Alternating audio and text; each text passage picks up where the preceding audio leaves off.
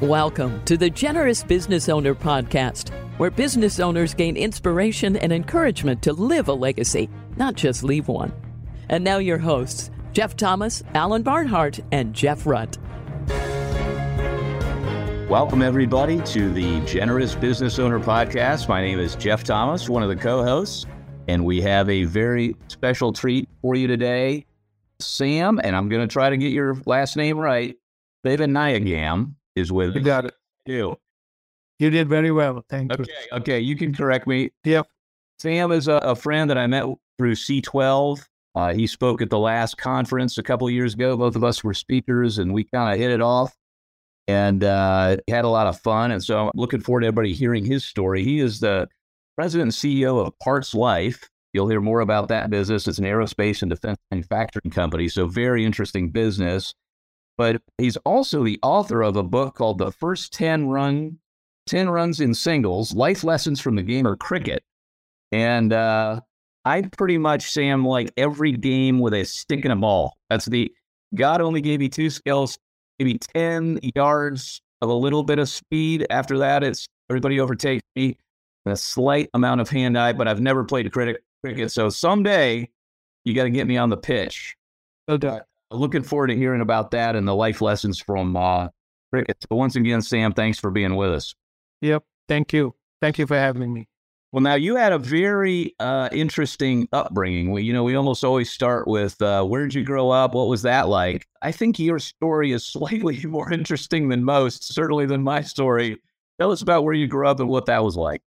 Yep. So I grew up in the island of Sri Lanka. I was fortunate to grow up in a Christian upbringing, Christian home.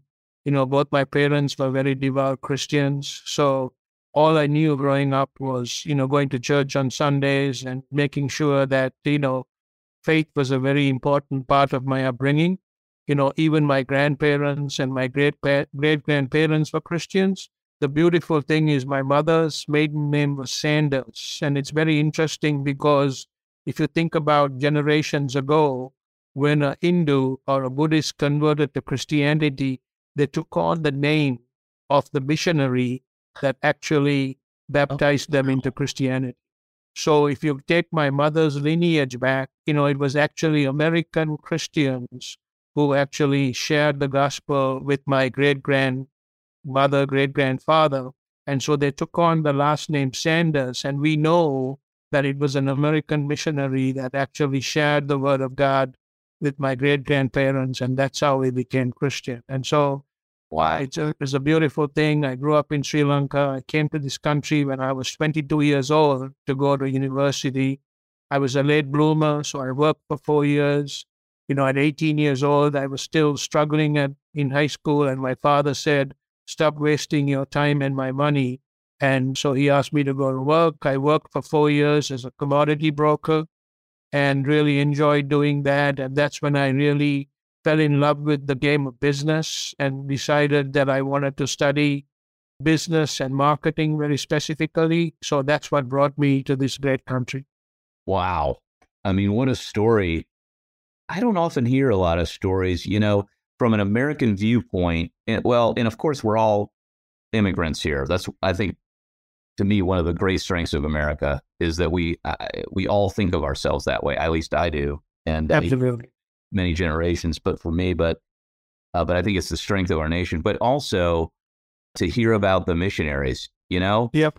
we think about them being sent, and I mean, heck, some people are sending them to America now. So good. Yep. But but but to hear that story, that full circle story, and where you are today from where it was your great grandparents, right? Yep. Exactly. Uh, converted Christianity.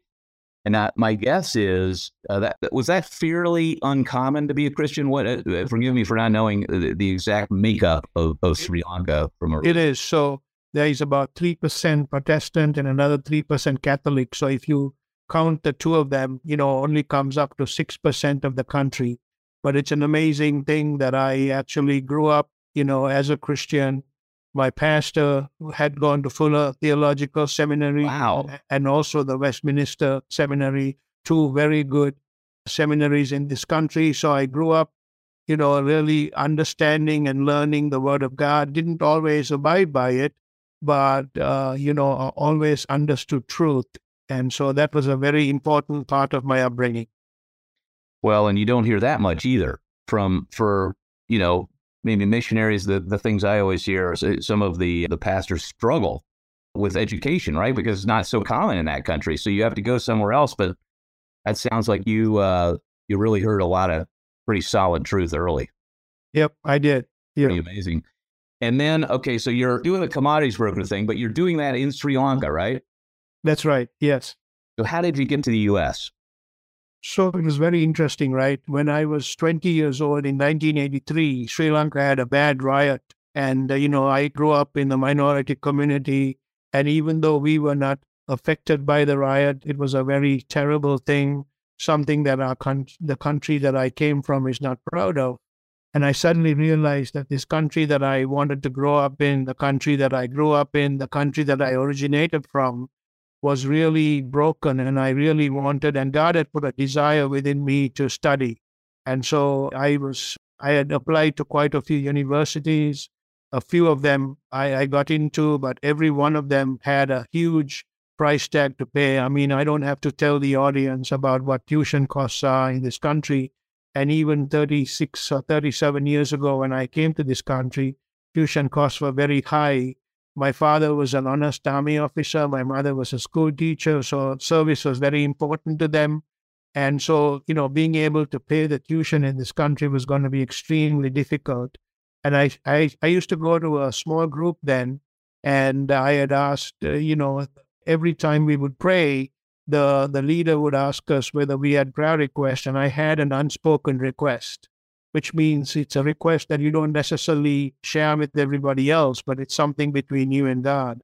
And I had actually prayed, and my prayer was that I, that God would open a door for me to come to this country. And as fate would have it, fate would have it, you know, there was a family that came from the U.S. They were on a short time short term assignment working for the United Nations. My parents met with them, and my parents shared with them my desire to come to the US. And they decided to allow me to come and stay with them for a year so that I could actually, you know, have a safe landing pad once I came to this country. And so God worked it all out and He aligned it for me to be able to come to this country. I went to a small community college in Michigan for a year and then from there, I transferred to Oral Roberts University, where I finished with a degree in marketing. So, I mean, I'm just picturing your parents like, should we say something to them? You know? Yep. Is it five kids now? Yes, five children. Yeah. I mean, can you imagine? You know, you know those moments, right, where you're like, yep. you know, there's your one of your kids has a desire, somebody else. Yep. You can't maybe fulfill it, but yep. somebody else it has a connection. And yep. what a big one, right? Yep. To fill this dream of sending them to another nation. I mean, yep. Saying goodbye. I mean, that's hard enough. Yep. And and Jeff, really, that was quite a gift. Yep. I often tell people that my network will always be bigger than my net worth.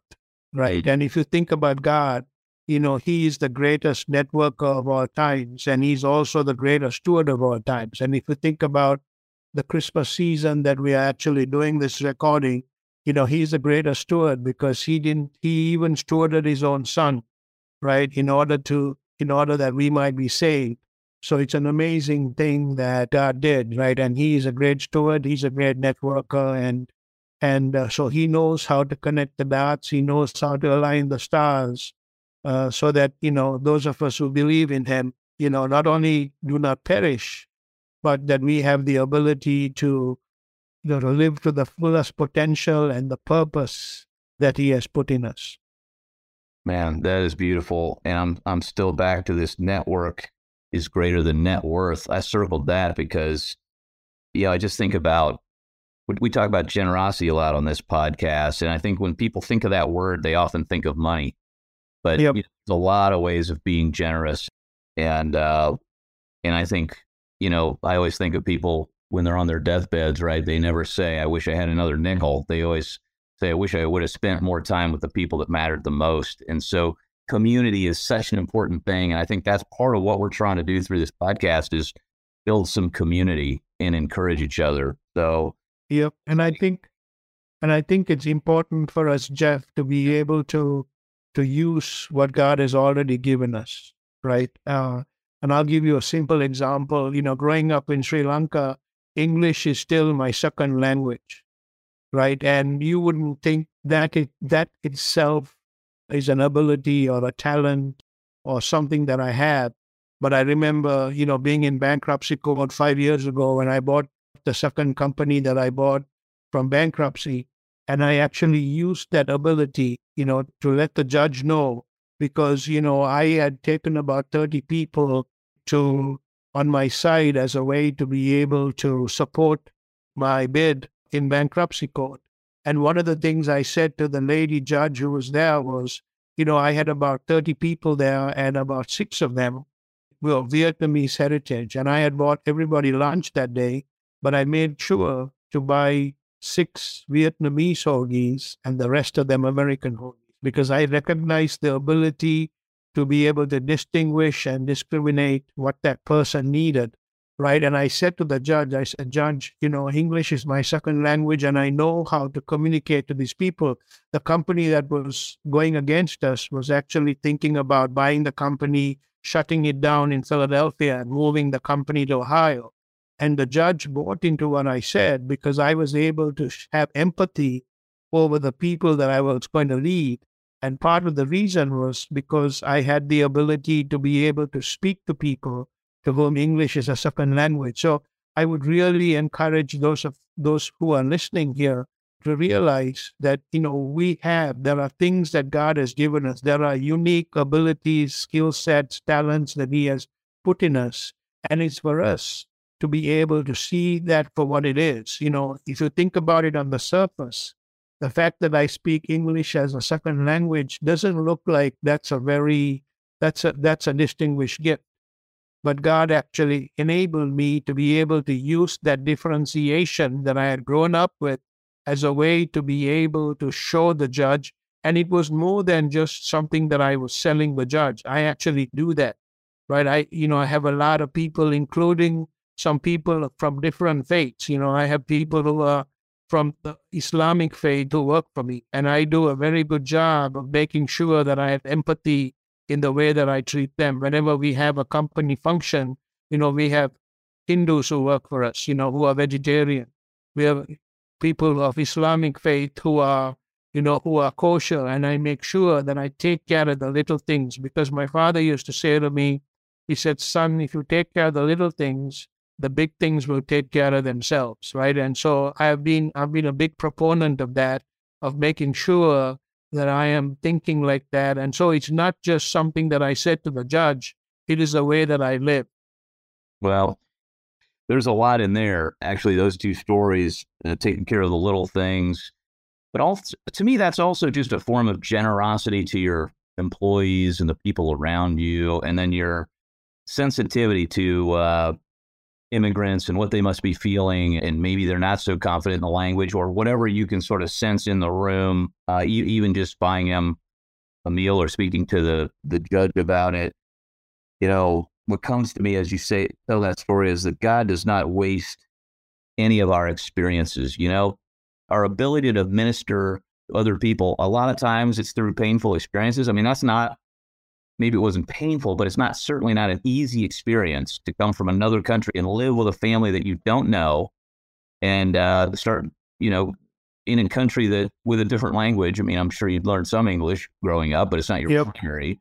That's not an easy experience. And so, you know, your ability to minister to those newer immigrants versus somebody who hasn't that had that same experience, even if that was a painful experience, God tends to redeem those things, doesn't he? He just eh, all those little things. So I love, love that observation of what are the things that like God always said, you know, like he said to Moses, "What's in your hand?" He's like, "What? Yep. Staff? Yeah, yeah. Yep. He goes, "Oh, that's plenty." You know? Yep, Jeff. I teach on entrepreneurship and stewardship, and one of the things I talk about is start with what you have, right? Because God, just like that story with Moses, or when you think about the story of David, you know, you know, we have something in our hands, right? And it's, it's important. It's important. And even if you think about the one of my favorite stories in the Bible is the is the boy with the fish and the bread, right? he was able to take what he had and he offered it to the Lord, and the Lord was able to take it and then he was able to multiply it so that 5,000 people could be fed, right? So it's a beautiful word picture, if you will, of, you know, the little that we have. We can't underestimate what it is, right? Because if you think about it, everything that has to be created has already been created, right? So God is going to take something that He has already put in front of us as a way to build the next thing, right? And so, you know, I have done some innovation in my company, and it's very important to start with what you have creativity before capital. So these are some of the ingredients that I actually teach about how to become an entrepreneur. So one of the things that I do is I, I actually teach entrepreneurship and I talk about these things. Start with what you have, creativity before capital, two of the most significant ingredients as you think in terms of entrepreneurship. I mean, okay, there is so much to cover here. All right, so now let's pick the story back up. Sam, this is amazing. I can feel the uh, wisdom oozing out of you. Okay, so you, are studying marketing, okay? And uh, I have to admit that when I saw the businesses you run, that was not my first. I was, I'm sure everybody thought you thinks you studied engineering, okay? Uh, because you're you're probably around a lot of engineers. Yeah. But how does a, a kid from Sri Lanka that comes here, goes to junior college, goes to ORU, studies marketing, end up in the aerospace business?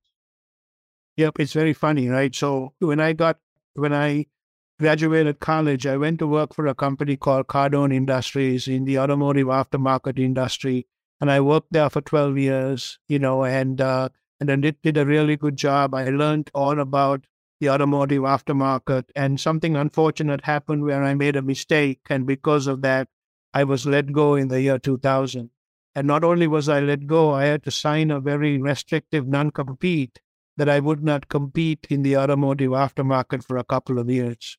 So not only did I have to leave the job that I absolutely loved, I had to then go find gainful employment in a completely different industry. It was almost like God was showing me that I needed to put the nets on the other side, right? And God used that time. I worked for somebody for seven years in the hydraulic seal business. And then, after seven years of working for a different company, I started my company in 2007 I called it Parts Life because I had actually come across this name. I didn't quite understand why I was using a name that I'd already come across rather than have an original idea. But I decided to call the company Parts Life and I started to work it. My idea was to go back into the automotive aftermarket, which I left.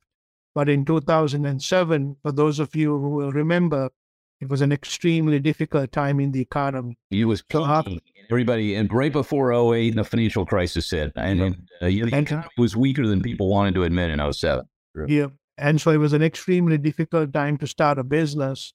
And after trying my hardest in the automotive aftermarket, you know, God gave me the ability to pivot into the defense industry because I recognized that the defense industry needed a solution that I was very good at. You know, being in the automotive aftermarket, I had learned to do you know, learn to make parts, learn to reverse engineer, learn to figure out how to create demand when without any supply.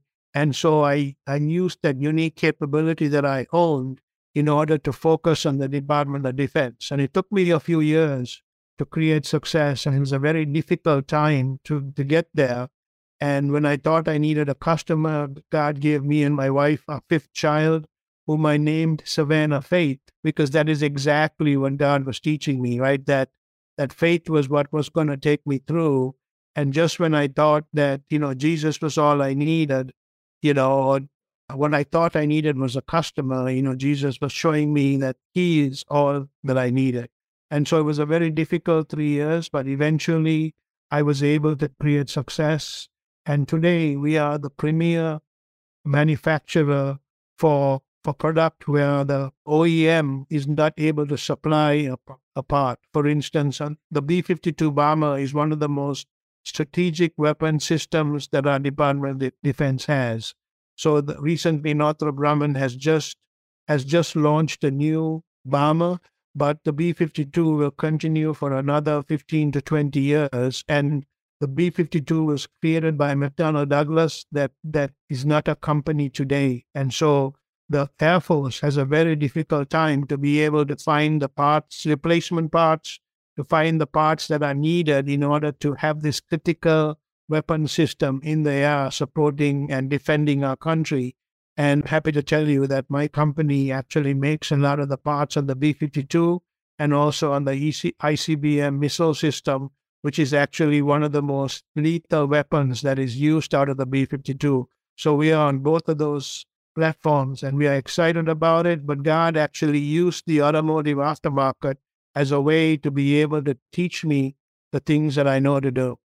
That's just an incredible story. I'm still thinking about this kid growing up in Sri Lanka uh, with a little bit of a dream to maybe get to the U.S. that develops. But I mean, I, it's just it's, what a what a what an incredible success story. And you know, one thing that strikes me is you were talking earlier about teaching these entrepreneurial classes, but you spent a long time.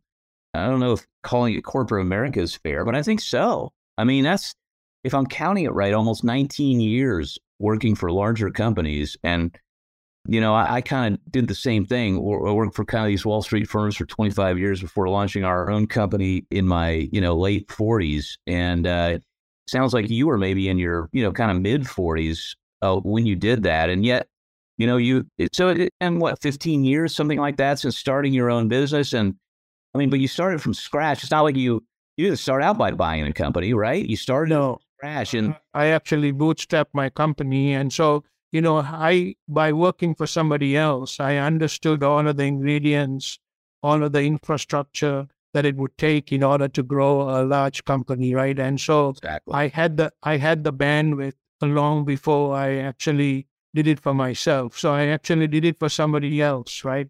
It's yep. like to use to use a football example. It would be like you know being an assistant coach to a Belichick or an Andy Reid, right? So you learn your trade and you know what to do, what not to do. And so God actually prepared me. If you think about Ephesians 2.10, he says, we are God's workmanship created in Christ Jesus to do good works, which he has prepared in advance for us to do. So he actually prepared me when I was working for other people so that, you know, I would be able to do what I do well. Well, I think there's a real lesson in that.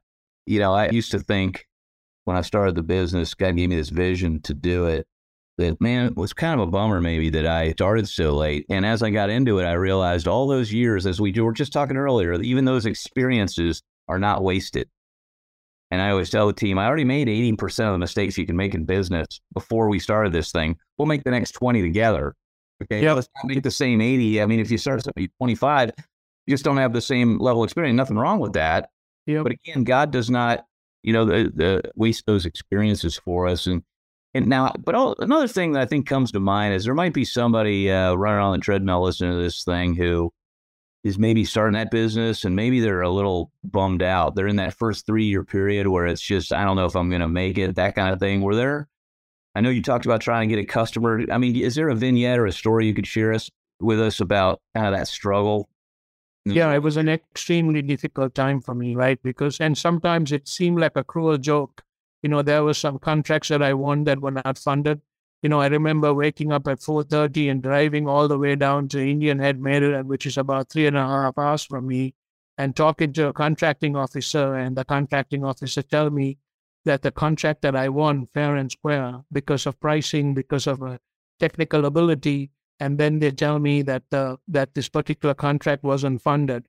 And I asked her in desperation, I said, What is it that you would want me to go home and tell my wife? Because, you know, it was such a difficult thing for me to accept, right? But, you know, but God has a way of being able to stretch us. And I truly believe, Jeff, one of the reasons why God allows us to go through those times in the valley is to teach us how to handle success, right? Because, you know, while we are well suited to handle failure, it's a more difficult thing to be able to handle success. And if you think about, you know, people who are, you know, who are famous, who are very successful, you know, success can be a very, very difficult thing to be able to handle. And it's only when you go through the valley and if you have gone through some hard time, your God is stretching you and showing you that He is able, that He is capable, that all you have to do is to learn to trust Him. One of my favorite scripture verses is I lift up my eyes to the hills. Where does my help come from? It comes from the Lord, the maker of heaven and earth. And it's a difficult thing, but we have to learn to trust Him in those difficult times. I, I think of the, the disciples, right, who were, who were very good at being fishermen and they were fishing. They knew their craft very well. They knew their industry very well.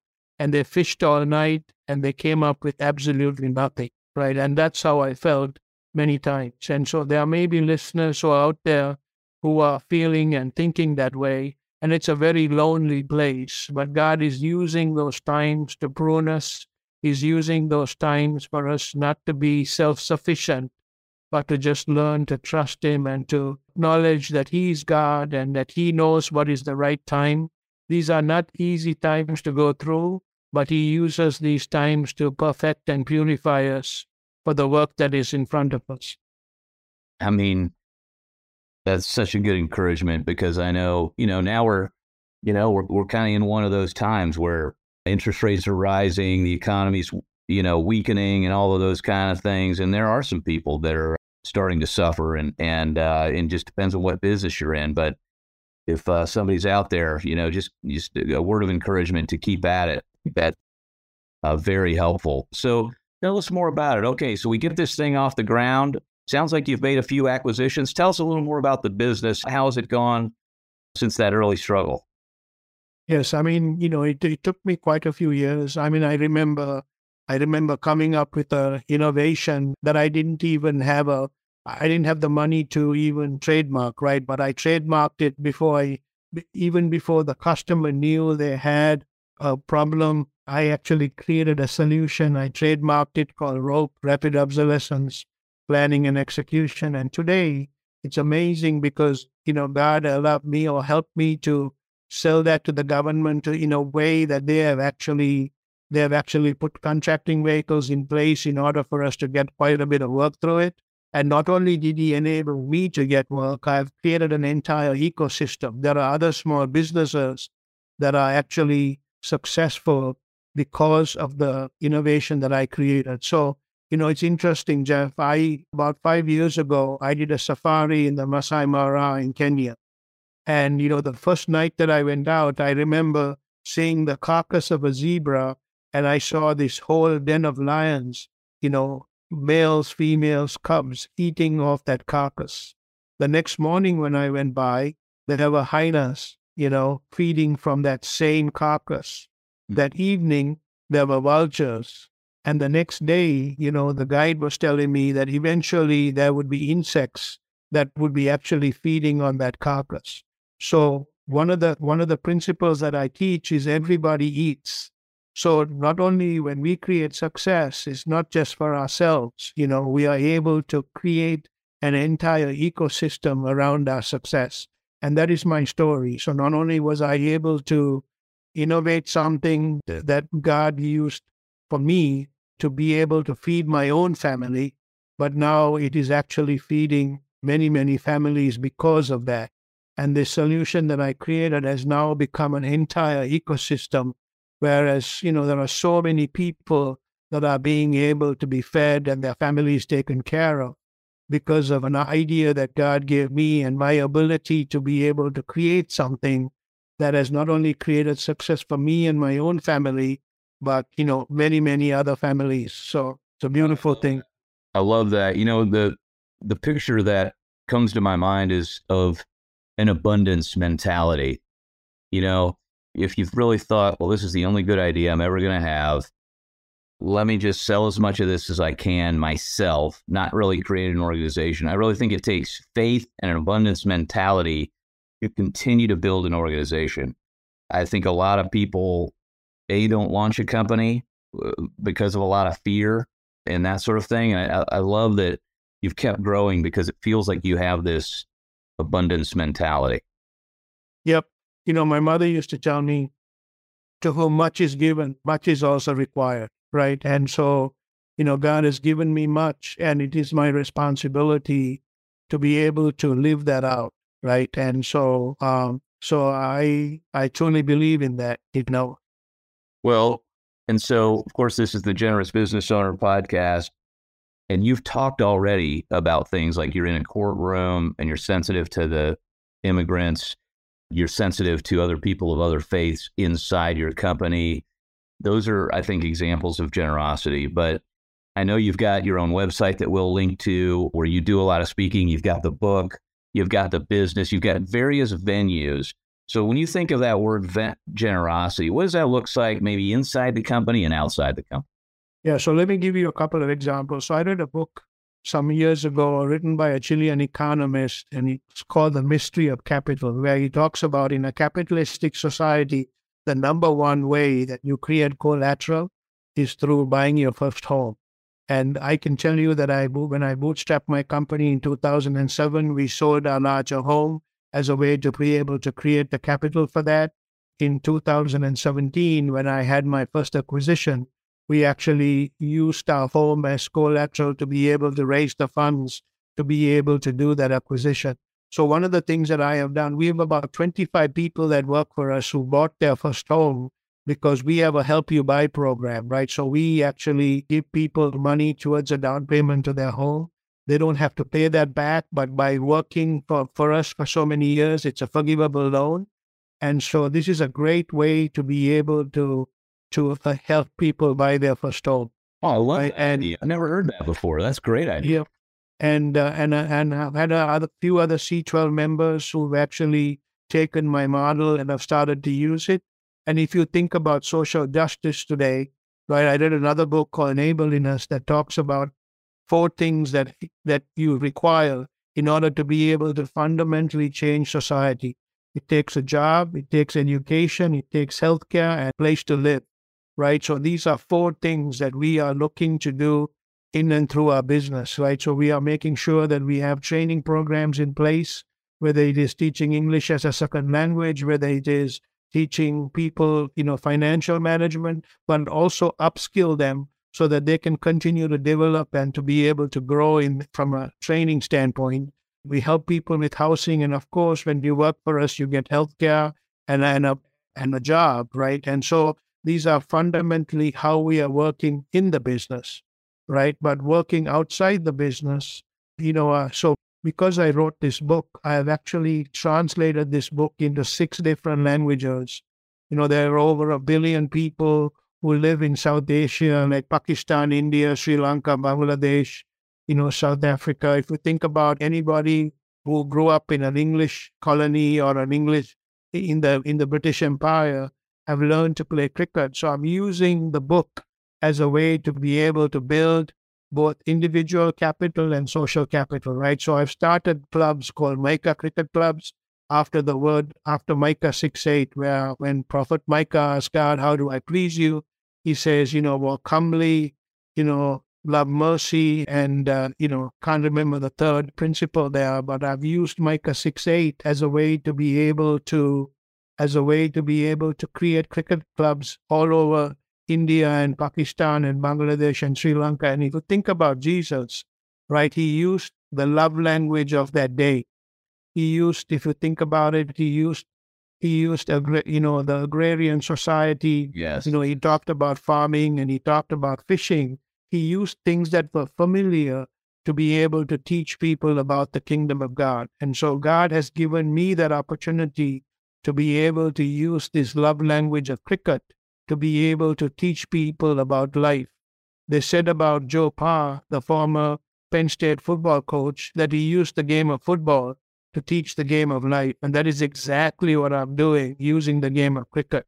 So I'm using, you know, very simple principles as a way to be able to teach young people. So if you think about a country like Pakistan, which is 99% Islamic, Wow. You know, I have had the opportunity to be able to start several, over 20 cricket clubs in Pakistan alone as a way to be able to bring individuals together, as a way to be able to form cricket teams and to be able to not only to be able to compete, but also to be able to learn lessons from life, you know, things like initiative, things like patience, things like preparation, things like, you know, so we are teaching them you know, real values as a way for them to be able to get ahead in life.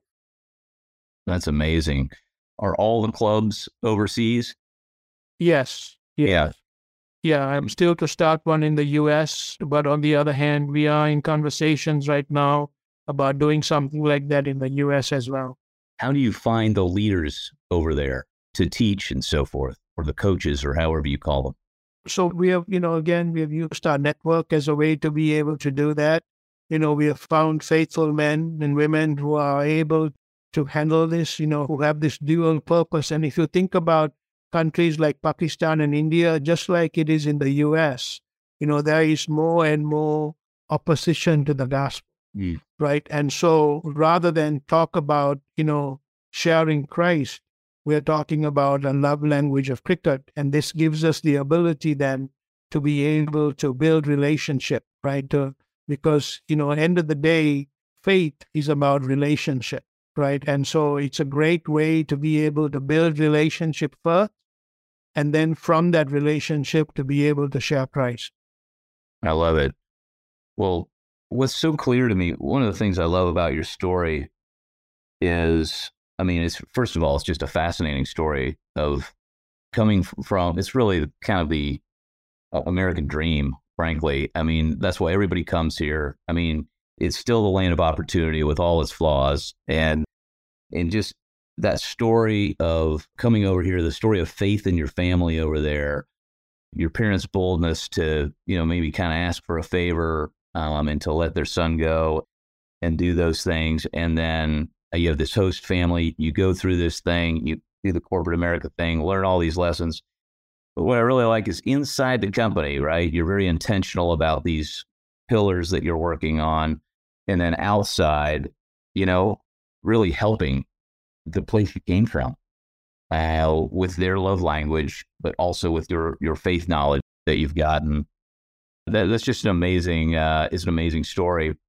You know, Sam, one of the things that we always try to do when we wrap up, again, this is Sam and I were talking before we started recording about really our approach on this podcast is that, you know, it's almost like we're just sitting down and having lunch and, uh, sometimes when you have a great discussion with a friend, you're like, man, I wish some other people had heard that. But that's kind of the way we think of it. So it's really just business owner to business owner. And we've got somebody probably on a treadmill or in their car kind of thinking, man, this sounds amazing. I don't think I can fund 20 cricket clubs uh, in Pakistan or in that part of the country. Uh, I'm not sure I can do a big corporate education thing yet, uh, but I'm inspired. Where do I start? So, Sam, for somebody just uh, maybe uh, on the journey a few years behind you, where do you think they start? What's maybe a practical tip they could use? Yeah, I, I, would I would say that you know it's in, it's important to start small, right? You have to be faithful in the little things, you know, and then as you are faithful in the little, you know, and then that's the, if you think about it, that's the scalability of stewardship, right? If you're not if you if you can't be faithful with the little, it's very difficult to be entrusted with more, right? So it's important to be faithful in the little things. It's important to learn where you're at. It's to, it's important to grow where you're planted. And when the when the timing when the time is right, you know, God will give you the opportunity. He will give you the roadmap. He will give you a name. You know, it's very interesting. Going back to my the name of the company, Parts Life, he he helped me to be able to name by comp- name the company long before I realized that the domain that I was going to be in. So the domain that I do now is, you know, we provide, you know, solutions that extend our customers' expensive and mission critical assets. We are a parts based company. God gave me the name Parts Life long before He gave me the problem and the solution to be able to solve it. So God is all knowing. And so not only do we need to trust in ourselves, but we trust in a big God, right? And so we need to learn to trust Him and to learn that, you know, He very, He very much wants us to be successful, right? He created us for a purpose. He has given us potential, and it's important for us to be able to be in that environment where our purpose and potential can be fulfilled. Well, Sam, uh, this has been a lot of fun having this conversation today. Thanks for joining us. You're welcome. Thank you, Jeff. And thanks everybody for uh, listening to this week's Generous Business Owner Podcast. We'll see you next week. Thanks for listening to the Generous Business Owner Podcast with Jeff Thomas, Alan Barnhart, and Jeff Rutt. Make sure to follow the podcast so you don't miss an episode. You can find the guest contact information in the show notes. Stay tuned for the next episode.